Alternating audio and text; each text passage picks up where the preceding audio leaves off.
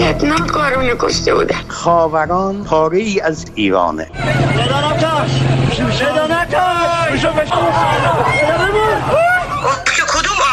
گفتم آبان خونین 98 حرف ما بارها سقوط کرده توی خونه های ما. هر شب داره سقوط می‌کنه. دختر من سالم و سرحال بوده. داخل فرودگاه سپاه یا نیرو انتظامی. بچه من رو بودنه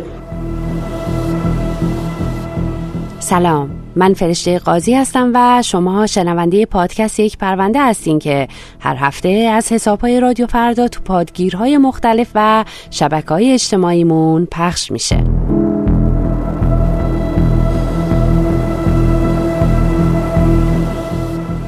مگر می شود آن نیمه شب تاریک و بختک ظلم مر خودم و خانوادم را فراموش کنم؟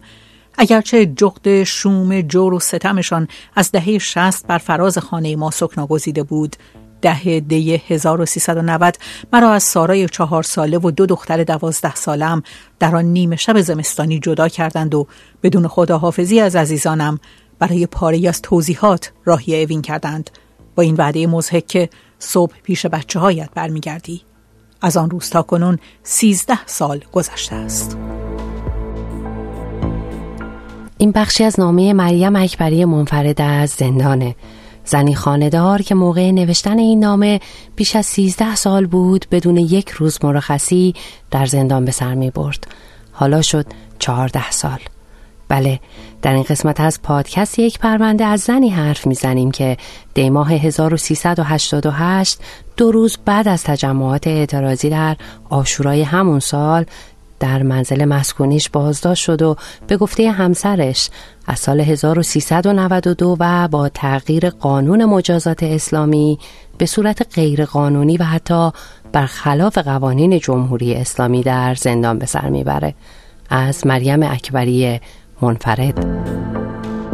چهارده سال پیش قاضی سلواتی در شعبه پانوزده دادگاه انقلاب به مریم اکبری منفرد گفت تو جور خواهر و برادرت را می‌کشی و به گفته خانوادهش او رو به دلیل صحبت تلفنی با خواهر و برادرش که عضو سازمان مجاهدین خلق هستند به محاربه متهم و به 15 سال زندان محکوم کرد. حسن جعفری همسر مریم قبلا به من گفته بود که دادگاه او فقط پنج دقیقه طول کشید. دفعه پنج دقیقه آقای سلواتی 15 سال حبس بایده واسمون. فرستاده اون تو. نه مرخصی اومده نه حقوق شهروندیش تالا اجرا شده نه. هیچی بهش تعلق نگرفته. یک ساعت مرخصی نیومده. همسر مریم میگه بیش از هشت ساله که وسیقه یک میلیاردی رو برای مرخصی مریم ضبط کردن اما چهارده ساله که وزارت اطلاعات اجازه مرخصی به او نمیده. دست میگیم دست وزارت دیگه دست وزارت اطلاعات هر کاری می‌کنه ما که خبر نداریم ما که جایی نمی‌تونیم دسترسی نداریم به کجا بگیم که کار ما رسیدگی بشه هیچی توی این ممکن نیست که کمکی به ما بشه. نشده تا حالا. سال 88 گفتن یه فیلم عکس داریم یه توهین داشته توی گوشیش مثل صدایی که شنودی که داشته اول محاربه دادن بعد کردنش 15 سال. از سال 90 گفتن بیا مرخصی داستان جعفر دولتبادی گفت. گفت یه میلیارد سند به ما یک میلیارد پنجاه میلیون نو 8 سال نیم 9 سال بازداشت کردیم. یک روزم مرخصی ندادن. داستان موافقت کرد وزارت اطلاعات موافقت نکرد. قبول نشد. به اینکه الان آزاد کنن بگن آقا بیا برو بسته الان هم هر روز یه مشکل اضافه تر می‌کنن. دیگه یه خدایی بریدیم دیگه نمیم خدا و کل به خدا دیگه. آشورای 88 در جریان اعتراضات جنبش سبز بیش از نه نفر کشته شدن و صدها نفر زندانی. حالا بعد 14 سال این مریم اکبری منفرده که همچنان زندانیه. مریم که همسرش میگه حتی تو اعتراضات هم حضور نداشته. تظاهرات بوده نه کاری انجام داده بوده. 15 سال برای چی حکم داده در که مجلس سال 92 اعلام کرد هوادار هواداری جرم نیست. یعنی نباید همون 92 باید بی قید شرط پرونده میبستن و اینو میفرستدن خونه. تو چهارده سال گذشته میلیون های ایرانی ازدواج کردند، طلاق گرفتن، لذت ناب مادر شدن و پدر شدن رو چشیدن، دانشگاه رفتن، فارغ تحصیل شدن، سفر رفتن، زندگی کردن و حتی مردن.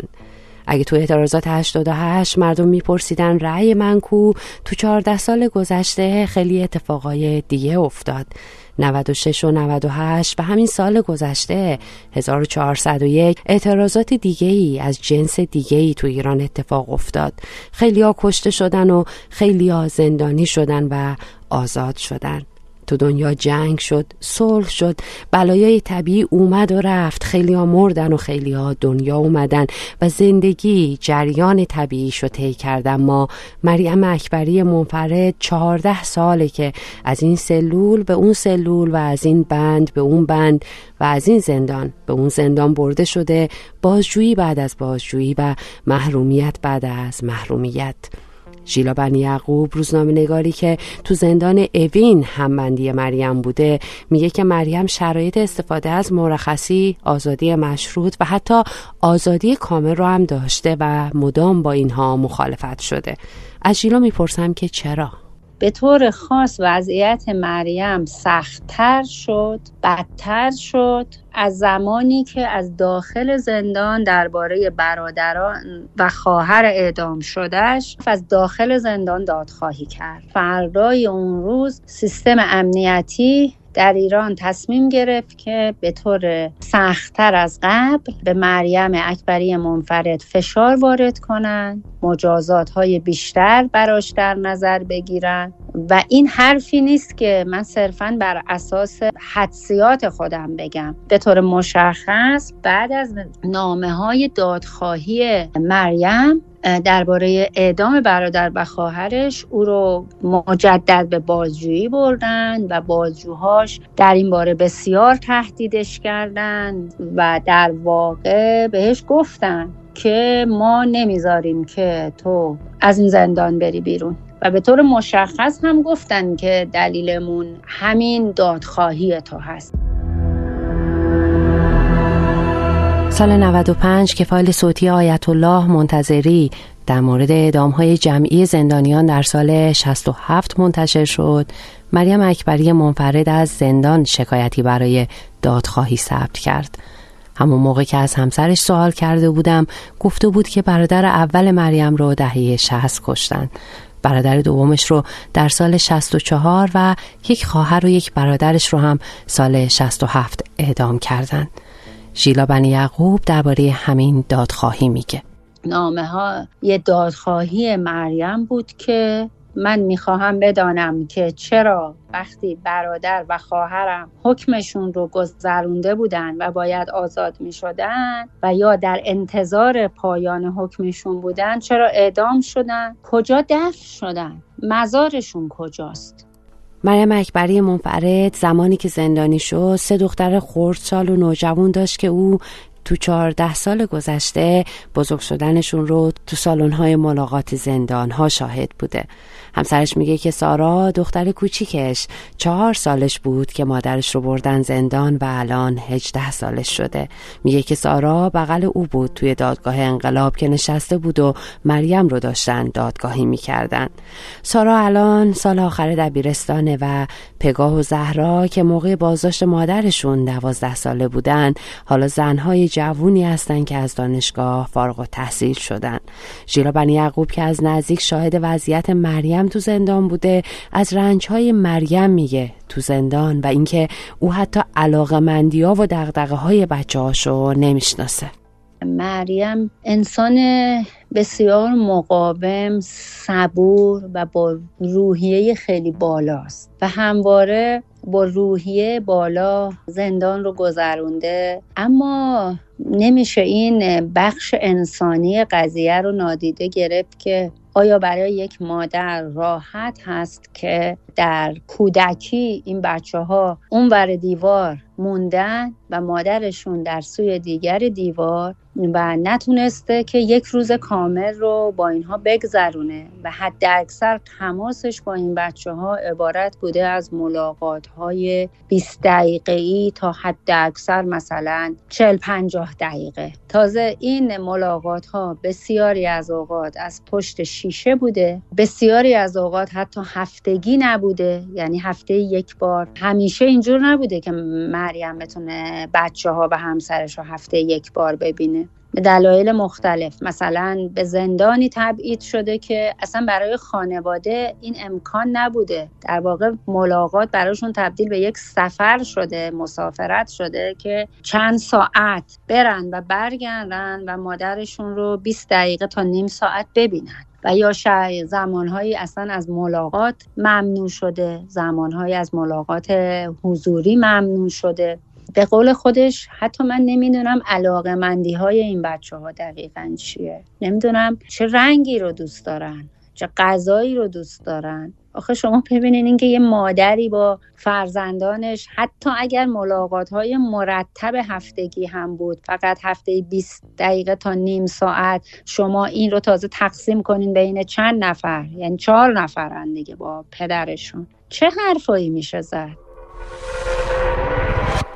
روز اول مدرسه که میشه بچه های کلاس اولی اکثرا با مادرشون میرن مدرسه. زهرا و پگاه هم با مادرشون رفته بودن و می‌رسه به سارا و روز اول کلاس اول دبستان. مریم تمام تلاشش رو می‌کنه که یه روز مرخصی بگیره و سارا رو ببره مدرسه. مخالفت می‌کنن. درخواست میده که فقط چند ساعت باز هم مخالفت می‌کنن و بعد سارا عمل جراحی داره. مریم رو چند زندانبان برای دو ساعت به بیمارستان می‌برن. ژیلا که تو بیمارستان حضور داشته از اون روز میگه. به خاطر اینکه در کنار فرزندش باشه وقتی که او عمل جراحی داره چقدر خودش و خانوادهش در بیرون تلاش کردن که براش مرخصی بگیرن. اون مرخصی رو هم ندادن و در نهایت دو ساعت مریم رو با چند زندانبان راهی بیمارستان کردن. خیلی بزرگ نشده بود سارا. تازه مادرش اگه میره بیمارستانم در کنار زندانبان ها هستن. وقتی که سارا رو از اتاق جراحی آوردن بیرون و به هوش اومد مریم رو خواستن ببرن من اونجا بودم و دیدم که چقدر این صحنه سخت و چقدر لحظه های دشواریه برای یک مادر. بچه ای که تازه از اتاق جراحی اومده چقدر به حضور مادرش نیاز داره بچه رو باید ترک کنه. و اینا تنها رنجی نیستن که دخترای مریم کشیدن. پدرشون حسن جعفری قبلا به من گفته بود که مامورای امنیتی ریختن خونهشون و دخترها رو بردن برای بازجویی. صبح ساعت شیشا نیومدن خونمونم شهریور ریختم تفتش کردم بچه هم بردن لپتاپ بردن گوشیاشون بردن. دفتر پیگیری یه تعهد به بچه ها گرفتن و بچه رو باجویی کردن و هر کدوم گوشن توی اتاقی. گفتم آقا خواهشان میشه بچه ها رو جلوی من چیز کنیم با جویی کنیم چه صحبتی داریم بکنیم. بردن تک تک گذاشتن گفتم آقای سلواتی هم گفتیم آقای سلواتی یه زحمت بکه یه تعهد از خانم ما بگی. 15 14 سال پیش ولش کن بذار بیان. گوش نکرد. اینم می‌بری دو روز دیگه این بچه هم. دیگه زندگی ما هم به هم میپاچین دیگه تا حالا که پاچیدیم بدتر از اینش دیگه نکنیم. گفتن با دکتر دخترم با گوشیاش کار داریم که اومدن شکر خدا نتیجی پیدا کردن نتیجی بود چی نبود و تفتش کردن خونه رو. آلبوم به هم رستن و نمی‌دونم. که دو تا عکس بردن و بعدشان خودمونم بردن و تا شیش شیش بیست دقیقه صبح ریختن خونه. بیست نفر. دو تا خانوم بودن. در پونزه تا مرد بودن. سه چهار تا پایین وایستده بودن. دور ساختم وقتی کسی میره زندان اون ماهها و هفته های آخر رو روز شمار آزادی می‌زنه. وقتی کسی پانوزده سال میره زندان اون یه سال آخر میشه روز شماری برای خود زندانی و خونوادهش و در حالی که بچه های مریم داشتن روز شماری می‌کردن برای آزادی مادرشون پرونده جدید و حکم زندان جدید برای مریم اعلام میشه. یه سال و دو سال زندان برای دو اتهامی که وقتی از ژیلا می‌پرسم میگه گفته بودن که نمی‌ذارن مریم آزاد بشه. از زمانی که رفته زندان. ما هم ملاقاتاش و هم تلفنهاش در حضور زندانبان هاست. یعنی او حتی تلفنی هم با بچه هاش نمی‌تونه تنهایی صحبت کنه. مریم اکبری منفرد مثل سایر زندانی ها حق نداره بره از زندان از تلفن کارتی زنگ بزنه. او رو هر روز می‌برند به دفتر حفاظت اطلاعات زندان سمنان و او در حضور چند زندانبان تلفنی با فرزندانش و همسرش صحبت می‌کنه. یعنی او هر حرفی رو هم پشت تلفن نمی‌تونه بزنه. حتی راحت نمی‌تونه صحبت بکنه. خب مشخص این یه پرونده سازی بیش نیست. به خاطر اینکه همون حرفی که زده بودن ظاهرا می‌خوان که متحقق کنن که مریم نباید از زندان آزاد بشه. تو این قسمت از پادکست یک پرونده از مریم اکبری منفرد حرف زدیم. بیش از دوازده ساله که اردوگاه اشرف متعلق به سازمان مجاهدین خلق تو عراق بسته شده اما مریم به دلیل تماس تلفنی با خواهر و برادرش از همین اردوگاه همچنان زندانیه. حالا تو تبعید زندان سمنان که کیلومترها هم با محل سکونت همسر و بچه هاش فاصله داره. من فرشته قاضی هستم و تا هفته دیگه و پرونده دیگه به امید روزی که دیگه نیازی به ساخت یک پرونده نباشه خدا نگهدار.